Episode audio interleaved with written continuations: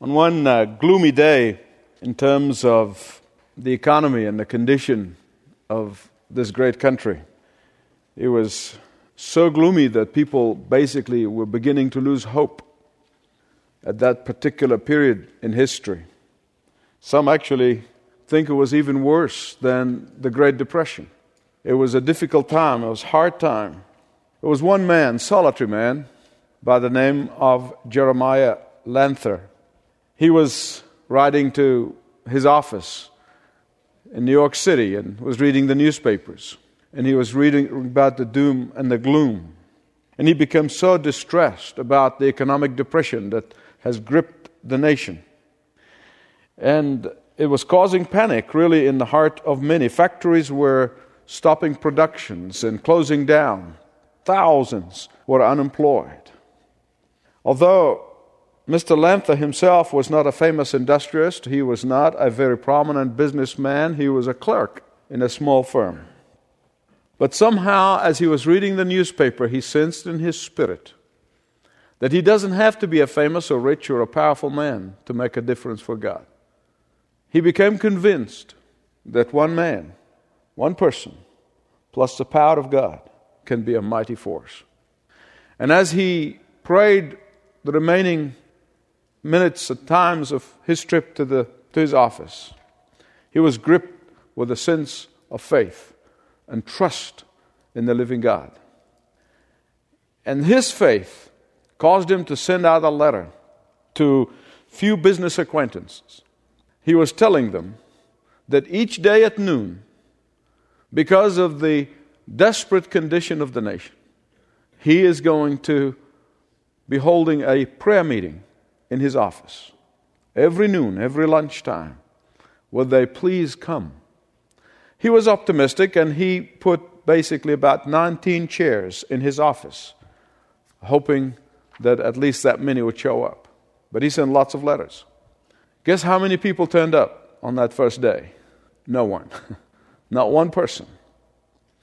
So he found himself sitting with 19 empty chairs in his little office. And so he knelt there by himself and he cried to God a simple prayer Lord, change me, change America. That's it. And he kept calling upon the Lord Lord, change me and change America. We often, when we pray for our nation, we pray for our churches, and we pray for the Spirit of God to work, we want God to work and do His work, and we forget to pray that we are the ones with whom God needs to start and begin. Change me and change America. Well, the second day, he was a little bit encouraged. A handful of people turned up. And then, before long, the 20 chairs were all occupied. A short time later, similar gatherings started taking place on Wall Street. And then, few weeks later, another gathering started on William Street. And then another one started on Broadway. And it's like wildfire just began to spring all over New York City and then began to spread all over the country. And before long, genuine Holy Spirit awakening began to spread not only throughout the United States, but overflowing into the rest of the world. Some historians have said that this movement of faith that is started by one solitary man not a prominent man, not a wealthy man, not a powerful man, was an integral part of the economic recovery from that depression of the 1857. One man who believed that little plus God equals much. And that's what I want to talk to you about this morning as we look at the life of one solitary man, Elijah, a man who made a difference. One of the greatest tragedy is this statement I'm only one person. What can I do? I think it's a tragic statement. It really is. I'm just only one person. What can I do? And the reason I'm sharing this with you, he is one solitary man. God used him to bring an entire Holy Spirit awakening across the land that flowed into the rest of the world. I don't care how many weaknesses you have, how many inadequacies you may be experiencing. if you kneel on the promises of God, God can use you as a mighty force for Him. I'm convinced of that. I'm convinced of that because as a boy, I knelt before God. I said, God, I don't know what you had for me in my life, but I know you called me to do something. And I'm convinced it is God, in his sense of humor, takes the least who says, I can do nothing by myself, but I can do all things through Christ who can strengthen me. And it is my prayer that after this morning, that you'll never say the words, I'm only one person, what can I do? This is the kind of faith that I believe with all my heart, the faith of a Jeremiah Lanphier that God honors. It is not the resources that you have, it is not the, how many people you know and who you know. It is the faith that you possess. This is the kind of faith that is willing to put everything on the line that I believe with all my heart that God honors and that God is pleased with and that God wants to see in His children. He wants to see in you and He wants to see in me. This is the kind of faith, the faith that is willing to risk everything on the promises of God, that God responds to. This is the kind of faith that says, I am nothing, but God is everything. That is the kind of faith that I believe moves God into action. Elijah was a man of God who came from nowhere. Um, didn't have a family tree, didn't have family connections. He was not famous. He was just Elijah the Tishbite, whose name means Jehovah is my God. One solitary man confronts the king of Israel, King Ahab, and he confronts him about the nation's immorality and corruption. Elijah, a man who was after God's own heart. And after he had experienced this prophetic pronouncements that God called him to go and announce to the king of Israel, God tells him to go and hide himself. He was cut off for a time being. But because God wanted to deal with him, God wanted to speak to him, God wanted to minister to him. This same Elijah now confronts a new crisis. I'm convinced in my heart that the way you handle a crisis in your life, it says a great deal about your faith. Somebody said Christians are like tea bags. They become stronger when they get into hot water. And here is Elijah is confronting a crisis. And the way he confronts the crisis and handles the crisis shows him that he can either honor God or dishonor God. Some people will get into a problem, they shake their fist at God. They might not believe in God, but somehow when they face a tragedy, they shake their fist at God. I was telling one guy one time, many years ago in Australia, when he was shaking his fist at God, I said, You told me for years you don't believe in God. Well, how come now that you're suffering in this way, you're shaking your fist at him? I want you to turn, if you haven't already in your Bibles, the 1 Kings 17. That's where you follow with me as we go along today. 1 King, chapter 17. If you look at verse 7, it basically tells you that the brook dried. It dried up. And God now is putting his man through a back to back tests.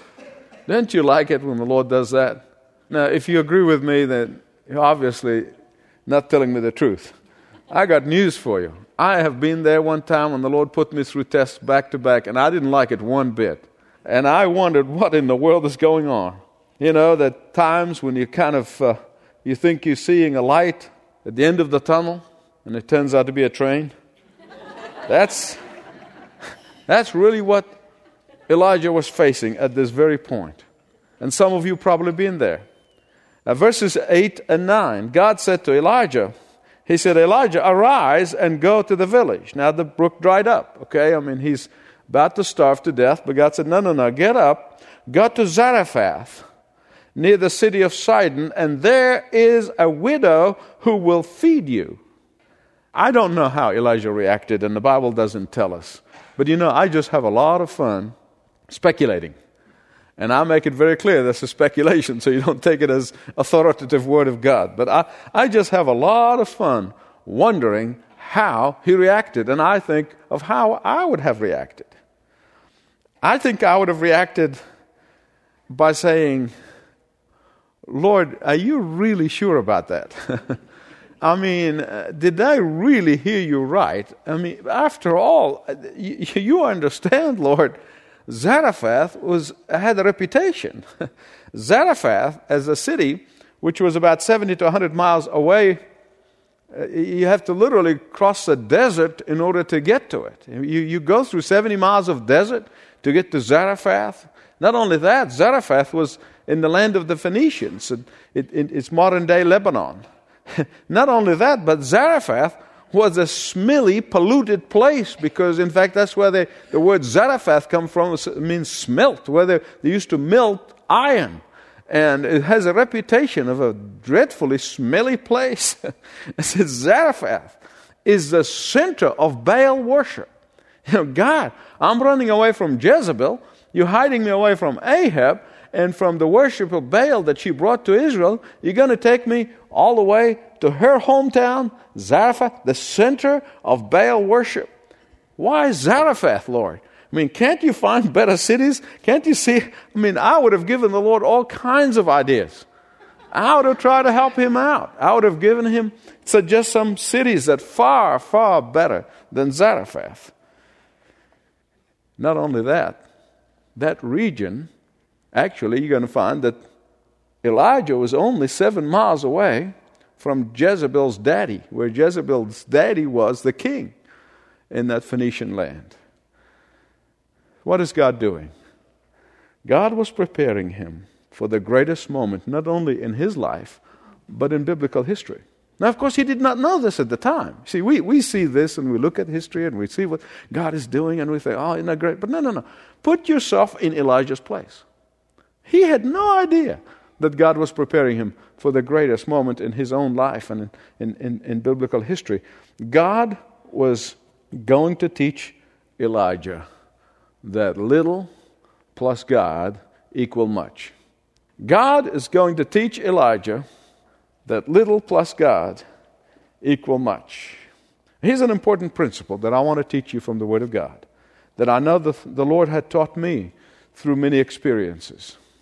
God doesn't always ask you to go to places or land in circumstances that are logical. he really doesn't. He doesn't often take you to places or put you in circumstances that feels at least to you to be rational from, from, from your point of view, from my point of view. Zarephath was both illogical and irrational as far as Elijah was concerned. So let's look together at how God works. First, I've got three things I want to share with you. Elijah was on Ahab most wanted list. I mean, he was looking for him and he's trying to find him. Ahab's men were looking for Elijah where? In all the logical and the rational places. Where is God hiding him? In the illogical and the irrational places. Ahab's men were looking for him in all the places that anybody would have thought Elijah would be. But of all places, he goes to Zarephath. Right there, the city. Jezebel's daddy was the king. I mean, there is no way they would even logically say, can, I'm wondering whether he would be near Sidon, where Jezebel's father is the king. And this is, beloved, God's way, God's sovereign way of taking what may be irrational and illogical to you and turn it to your blessing and to your good. And that's what he was doing here. You know, and when I reflect on this, and I revere the Lord with all my heart, I, uh, I fear the Lord in uttermost reverence and respect. But when you think about Elijah going to Zarephath, I have to think that it, at least at the time, must have felt that God was playing a practical joke on Elijah. It really is. I mean, it's like a practical joke. God sending him to Jezebel's hometown, irrational city, that center of Baal worship, whom he is to eradicate from Israel. But what does not make sense to you, what does not make sense to me, makes perfect sense to God. Have you ever found yourself in a place where your life really doesn't make sense at all? And you say, How did I get here? And why am I here? Have you ever sat down and said, God, I can go anywhere except Zarephath? God, I can put up with anything, but not in Zarephath. Then you find yourself ending up in Zarephath. It's not only that God sometimes takes you to what seems to be irrational and illogical as far as you're concerned, but also is a second thing here that I want you to notice that God often works in more than one front at the same time. You see, most of us are able to work on one or two things. You know, have you heard the term multitasking? And even the best of us, I can maybe can do two things, three things, four things. You might be brilliant and you can do even five things all at the same time. But even at best, five things are not enough. God is working on so many fronts all at the same time. It could be hundred fronts or more. And He is working them out because He's God. And here's it's exactly what He's doing here. He is working on many fronts all at the same time. Let's look at it. Let's look at it. There's the obvious front of going from Cherith to Zarephath so that he wouldn't starve to death because the brook has dried up. But then, far from the obvious, God was working in Elijah's life in ways that Elijah never expected. Let me give you some examples. First of all, God was allowing him to go through situations because God had this larger purpose in mind for Elijah that Elijah could not imagine at the time when he's going through them. I wonder if you've ever thought of this that what is seemingly to be a logical and irrational trip became the first text of Jesus' first sermon. I mean, have you, have you ever thought about this? If you try to connect the dots in the book of Luke, the Gospel of Luke, chapter 4, when Jesus goes into the temple and he preaches his first sermon, and he picks up the book of the law and he reads from the Isaiah and then he puts it down, and then he began to preach. He's expounding on the passage. He's talking about faith in the synagogue. And um, there in the synagogue in Nazareth, and he said, verse 24 of Luke 4, he said, There were many widows in Israel in Elijah's time, and yet Elijah was not sent to any of them, but to a widow in Zarephath in the region of Sidon. I mean, can you imagine? That what appeared to Elijah to be the illogical and irrational place became the very first text of Jesus' first sermon.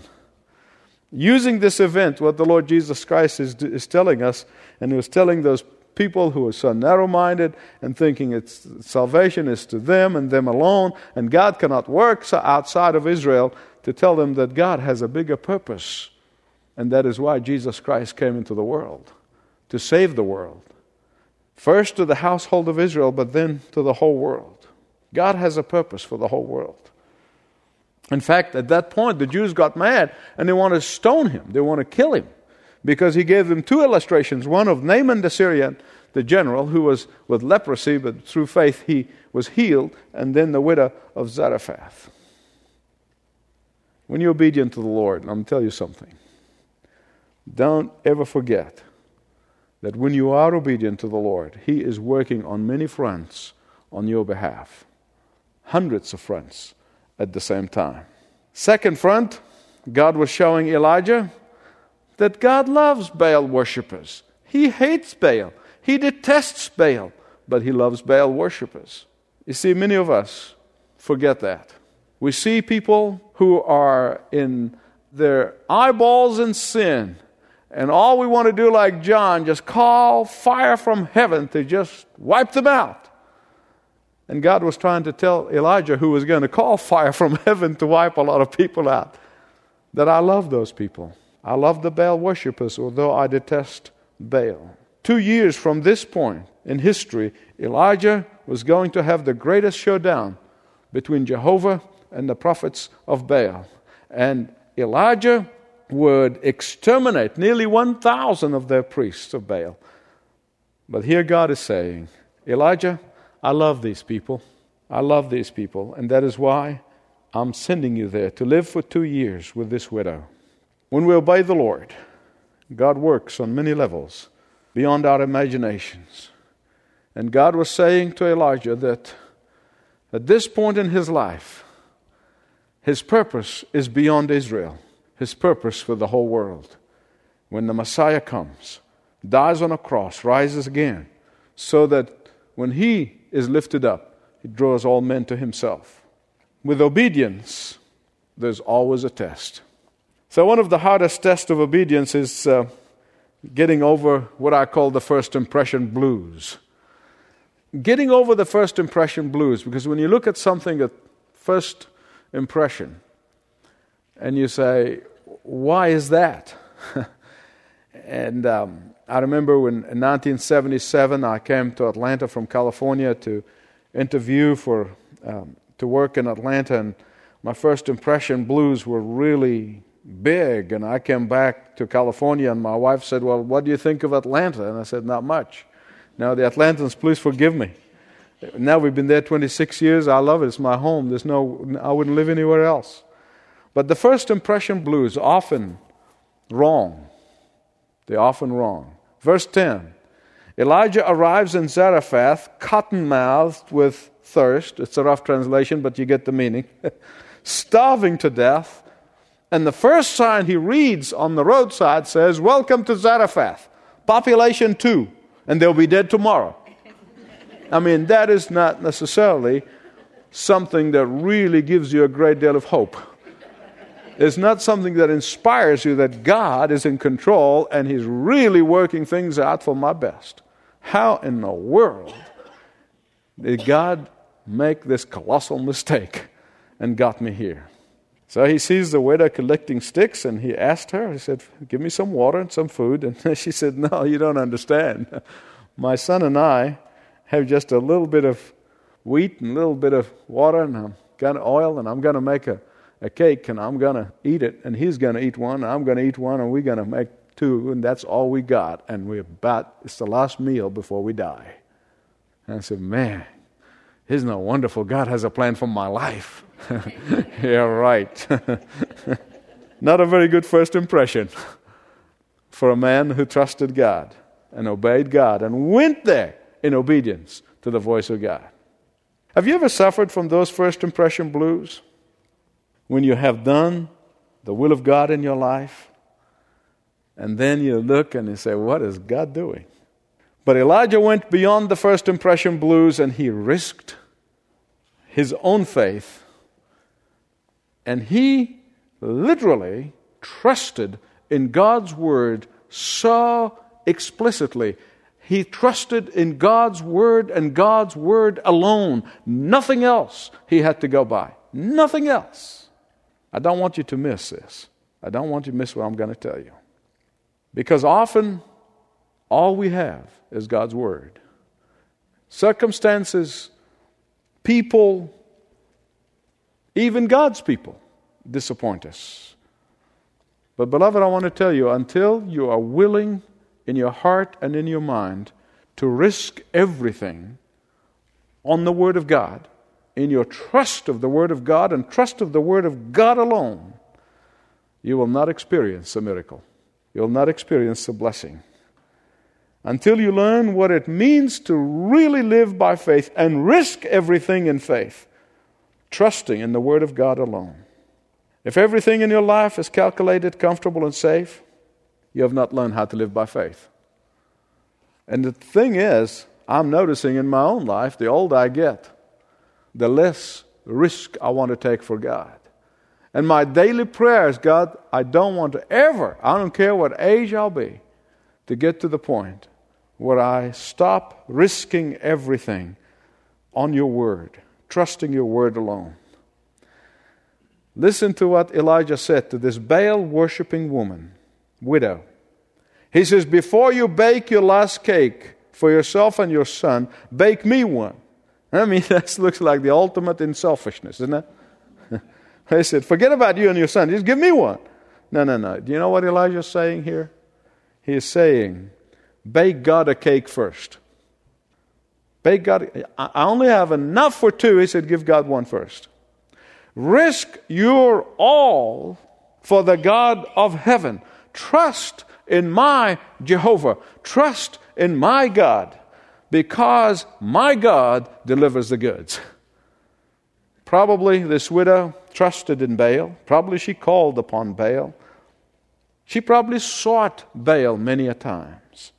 But Baal let her down many a times. And now she's ready to believe in the God of Israel. You know, there may be someone here today.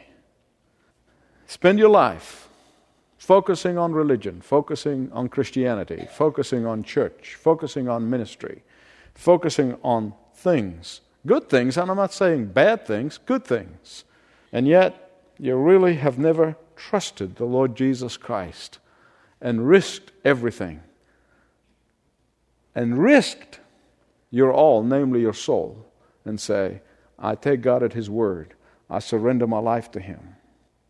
It's often when people have trusted in the God of mammon and become disappointed. And I met them all over the world.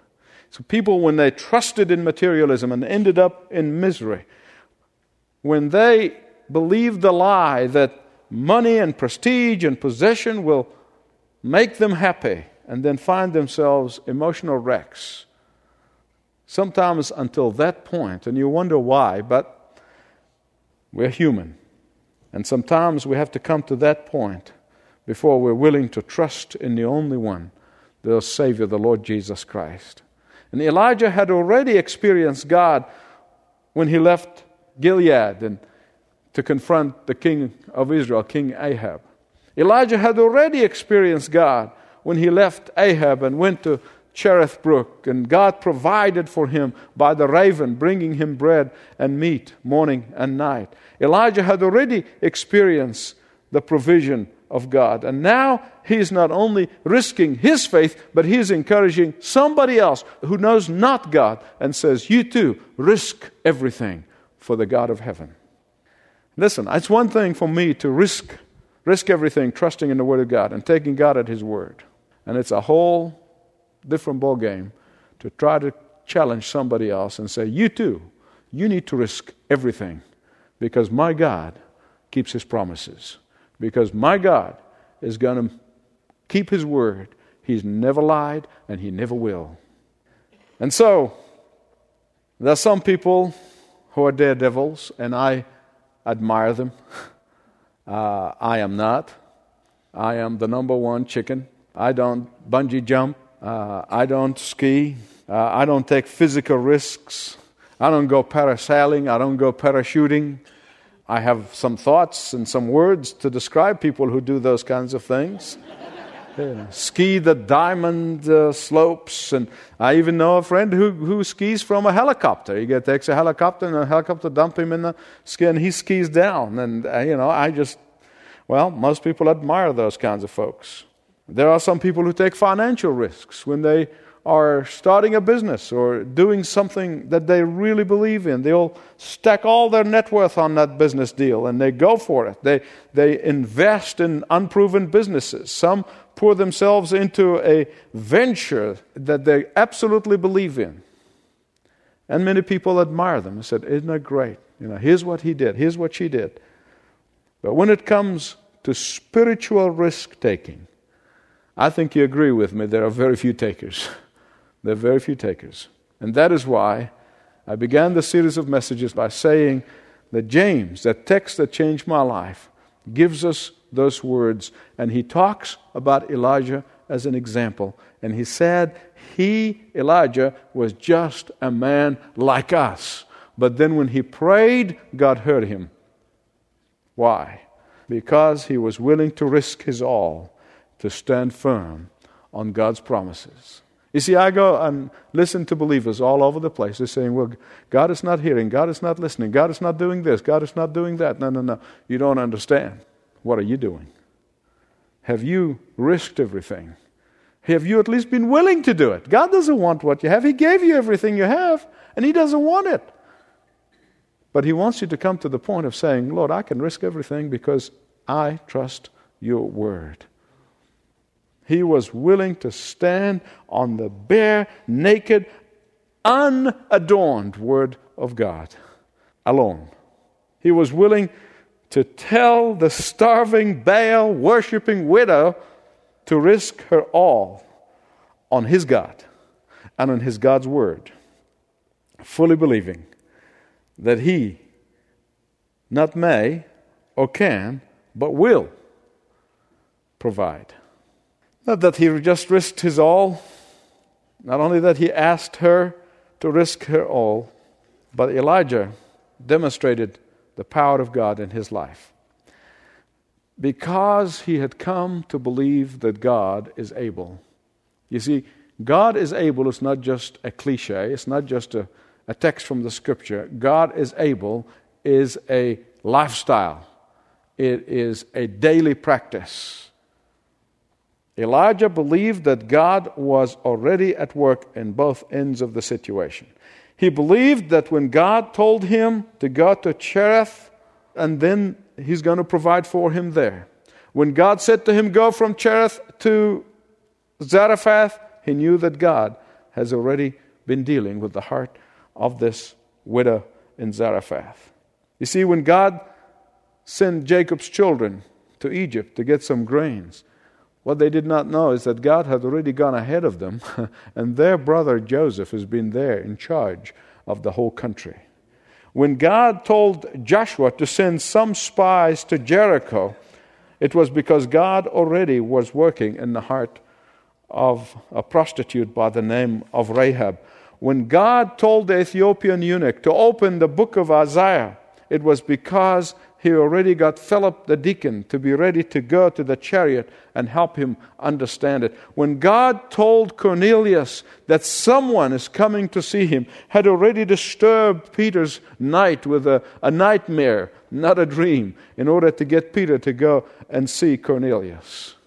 And the best way to take a risk in faith is to believe that God has already been working on both ends of your situation. The weakness of the believers today is that they have ceased to trust God and take Him at His word. Period. People confusing the Christian faith, and they think the Christian faith is just give me, give me, give me, give me, feed me, feed me, feed me, entertain me, Lord, entertain me. You know, stuffing the, the suggestion books with ideas of how to do things, and God is sort of waiting for everybody to help Him out.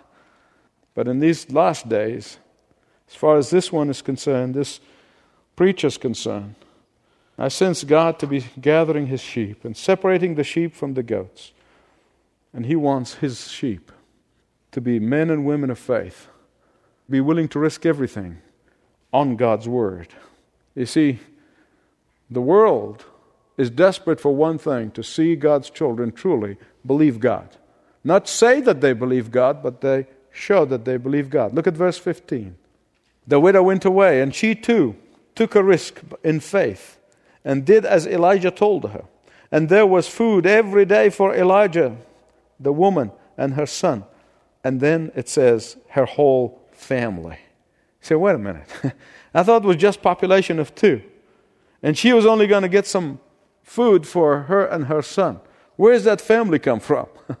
well, you see, when you're blessed of God, everybody wants to be your cousin. And, and I think that's exactly what's happening here. All of a sudden, we're just this a woman and her son. And then the next thing it says, as the food start flowing in, this is her whole family. So they're all coming out of the woodworks and they want to share in the blessing of God. How did God do that? Well, I don't know. I don't know how God did it. But I think the one who said, Let there be light, could say, Let there be biscuits. Amen. And there was biscuits. I, must admit, the menu was not didn't have much variety like you get here. it was biscuit and water in the morning and biscuit and water at night, and you know just biscuit and water. It's a boring menu, but I tell you what, it kept them alive. See, my God shall supply not all my wants, but supply all my needs. He'll supply all my needs according to the riches in Christ Jesus. An interesting story that I read many, many years ago that has always reminded me of that risking faith, of absolute trust in the living God. There was a little boy who was standing on the sidewalk right in the middle of the block of the street.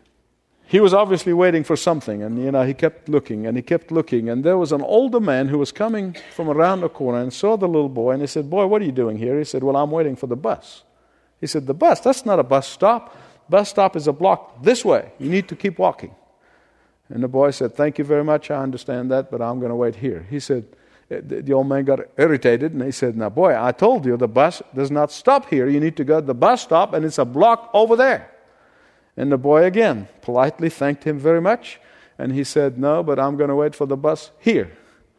And then he thought, There's a really mischievous little boy.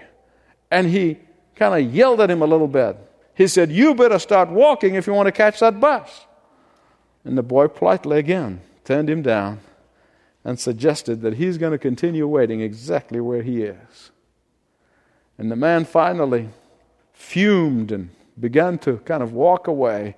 And right at that moment, there was a screeching of brakes, and the bus stopped in the middle of the block. And as the door opened, and the boy began to enter into the bus, he looked at the stood at the step, and he yelled out to the man, and he said, "Hey, Mister, my daddy is the bus driver." You see, those who have risk, risking faith are precisely those who know that their heavenly daddy comes to them in ways that seem to be impossible, illogical, and irrational to the rest of the world. Do you have risking faith? I pray that after today you will. Because God really wants the will more than anything else. You can stay comfortable with your calculations and logic and rational way of living without taking any risks for God? Only you can answer the question. Only I can answer that question. Am I willing to trust the naked Word of God alone and trust Him completely and unhesitantly? Or am I going to continue to live in the world's logic, the world's rationale, and the world's standards? Father, it is you who have preserved this word for us all these years, so that today be sitting here encouraged, motivated, and challenged to believe and trust in your word. In Jesus' name, amen. Thanks for listening to this message from Dr. Michael Youssef, recently featured on Leading the Way. If you'd like to know more about us, please visit ltw.org. That's ltw.org.